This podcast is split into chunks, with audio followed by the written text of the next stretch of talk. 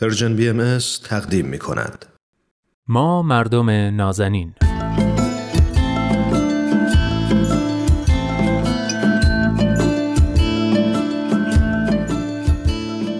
سلام. سلام و درود به شما مردم نازنین. من نوید توکلیم به پنجاهمین قسمت از ما مردم نازنین. خوش اومدید. این هفته قراره که با دوست خوبم ارسطو رحمانیان پژوهشگر علوم اجتماعی درباره خانواده صحبت کنیم.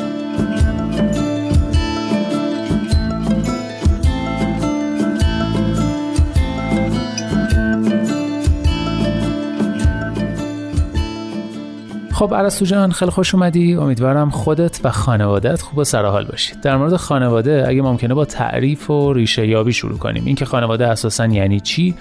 و از چه زمانی مفهوم خانواده مطرح شده و این مفهوم در گذر زمان چه تغییراتی داشته؟ ممنون نوید جان منم درود میفرستم خدمت شما خانواده گلتون و شنونده های خوب برنامه و البته خانواده هاش خیلی ممنون. کلمه خانواده یا همون ترجمه فامیلی از لغت یونانی فامیلیا یا فامولوس به معنی مستخدم و برده گرفته شده. از نظر تاریخی فامیلی به نوعی اتحاد خانوادگی گفته میشه که افراد آزاد و برده رو با هم شامل میشه. البته تو برخی فرنگام مفهوم شامل حتی اموال خونه هم میشه. بنابراین این مفهوم بیشتر شامل تعداد افراد دخیل در امر تولید زیر یه سقف بوده تا لزوم وجود پیوند خونی میان افراد. در زبان فارسی خانواده به معنی دودمان، خاندان، اهل و ایال، خانه و اسباب خانه و حتی دولت و ثروت و ایناست. مفهوم خانواده در روزگار دور بیشتر حول مفهوم یک واحد تولیدی اقتصادی خودکفا بوده و کلی افراد از ارباب تا برده و والدین و فرزندان و نوه ها و اینها همه دور هم در واقع به فعالیت اقتصادی زیر یک سقف می پرداختن به این می‌گفتند خانواده. اما در گذران تاریخی مفهوم دستخوش تغییراتی شده که امروز ما معمولا خانواده رو شامل پدر و مادر و فرزند که معمولا فرزند مجرد در واقع می‌دونیم که خب زیر یک سقف به نام خونه زندگی می‌کنن و پیوند اونا به خاطر روابط خونی و عاطفی معمولا محکمه. البته یه تعریفی هم سازمان آمار جهانی از خانواده داره که میگه دو نفر یا بیشتر که زیر یک سقف ساکن شدن و از نظر خودشون رابطه خانوادگی دارن این میشه خانواده. آها. خب چه عواملی این تعریف و شکل خانواده رو در طول تاریخ تغییر داده؟ بله اندیشمندان منشأ این دیگرگونی ها رو عوامل مختلفی می‌دونن. اول لوپلی و ویلیام هانری ریل در دوران گذر این دگرگونی رو حاصل به وجود اومدن افکار آزادی خواهانه و برابری بین افراد که باعث افزایش حقوق فردی و نهایتا فروپاشی اون شکل خانواده گسترده می‌شد می‌دونستن. یا بعدترا با خوفن میگه که اول انسان به شکل گروهی یا گلهوار زندگی می‌کرده و بعد وارد اون مرحله از زندگی به شکل خانوادگی شده که البته اول مادرها اهمیت ویژه‌ای داشتن یعنی مادر سالاری بوده و بعد وارد مرحله پدر سالاری میشه. مورگان هم در تایید همین نظریه میگه که ریشه دگرگونی خانواده ها تو دگرگونی تکنولوژی و چگونگی شیوه کسب مواد غذایی بوده. جلوتر که میایم انگلس مثل باز همین باخوفن و مورگان یک عامل خارجی رو در واقع موثر می‌دونه بعد دگرگونی خانواده که اون اصل مالکیت خصوصی و سرمایه داری. نکته مشترکی توی این دسته از نظریه هست اینه که گذر خانواده از مراحل تکامل به این نتیجه ختم میشه که خانواده گسترده پدر سالار احتمالا ابدی نیست و اون هم وارد مرحله بعدی میشه. و البته نظریه مختلفی برای تحلیل این دگرگونی خانواده وجود داره. مهمترینش نظریه انقباض امیل دورکیمه. دورکیم معتقد بود که شکل خانواده در طول تاریخ دچار انقباض تدریجی شده. یعنی از شکل گروه سیاسی خانوادگی بزرگ به شکل خانواده پدرسالار حالا اون در حالت روم قدیم مثلا. در اومده و با تغییراتی نهایتا به شکل این خانواده زن و شوهری یا همون خانواده هسته‌ای اصطلاحا میگیم که امروز متداوله تبدیل شده. در واقع طبق این نظریه گروه خانوادگی در اثر تفکیک‌های اجتماعی از یک واحد بزرگ دارای کارکردهای اقتصادی و حاکمیتی دیگه خارج شده و به شکل گروه صمیمی کوچیک زن و شوهری در اومده. بسیار خوب. و اگه میشه در مورد کارکردهای خانواده هم برامون صحبت کن خانواده کارکرده مختلفی داره دیگه. یعنی مهمترینش حالا فکر کنم کارکرد تولید مثل و بقاست. اما کارکرد تربیت و جامعه پذیر کردن آدم ها مهمه کارکرد ارزای نیازهای جنسی توی اون فرهنگ هایی که روابط جنسی خارج از خانواده آزاد نیست. مهمه بله. کارکرد تامین کننده سلامت جسمی سلامت روانی افراد مهمه و خود کارکرد اقتصادی هم مهمه این البته در طول تاریخ اولویت هاشون تغییر کرده. گاهی ممکنه کارکردی بهشون اضافه بشه یا ازشون کم بشه. اما به حال کارکرد جامعه پذیر کردن افراد توی دهه های قبل خیلی پررنگتر از الان بوده. به نظر میاد که به واسطه اضافه شدن بعضی از نهادها و تخصصی تر شدن کارکرد آموزش و پرورش و تربیت این کارکرد فعلا یکم در خانواده شاید نسبت به قبل چند دهه قبل کم رنگتر شده.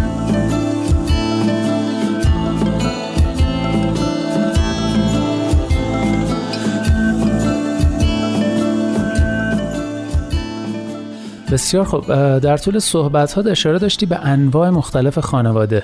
اگه میشه این انواع خانواده رو در طول تاریخ برامون نام ببر و توضیحی در مورد هر کدوم بده. آها بله من اینو اسپردم فراموش کردم توضیح بدم که ما معمولا خانواده به ترتیب یعنی میگیم خانواده گسترده بعد خانواده صنایع خانگی خانواده هسته که در اون شکل کارگری سابقش که البته هنوزم هست و خانواده برجوازی که این شکل معمول فعلیه این در واقع انواع خانواده است آها. که تفاوتایی با هم دارن. مثلا در خانواده گسترده ما میگیم اعضای خانواده دیگه شامل پدر و مادر و همسر و فرزند و نمی‌دونم مستخدمین و افراد سالخورده و بیمار. همه افرادی که تو اون واحد تولیدی مشغول تولیدی یا مصرف هستن میشه. اما در حالی که مثلا در خانواده های صنایع خانگی فقط پدر و مادر و فرزندانن یا در برجوازی همین شکل.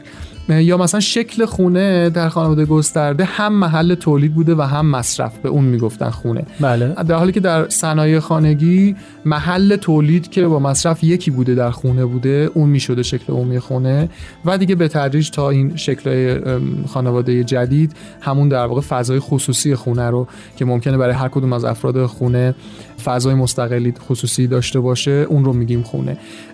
و همینطور محل کار توی خانواده گسترده و خانواده صنایع خانگی خونه بوده جزو خونه حساب می شده در خانواده هسته ای یا کارگری اغلب کارخونه ها بوده و توی فضای امروزی خانواده ها به حال جدا از خونه است. حالا در کارخانه یا هر جایی جدا. و یک نکته دیگه هم این که ارتباط اعضا در خونه تفاوت کرده. در خانواده گسترده خیلی بروز احساسات و اینه نبوده و پدرسالاری مطلق بوده. در صنایع خانگی هم باز هم احساسات بروز کمی داشته. در خانواده هسته کارگری نسبتا سرد بوده به خاطر اینکه پدر اصلا خونه نبوده. اما در خانواده های فرم جدید که حالا اصطلاح میگیم بورژوازی گرم و صمیمانه است.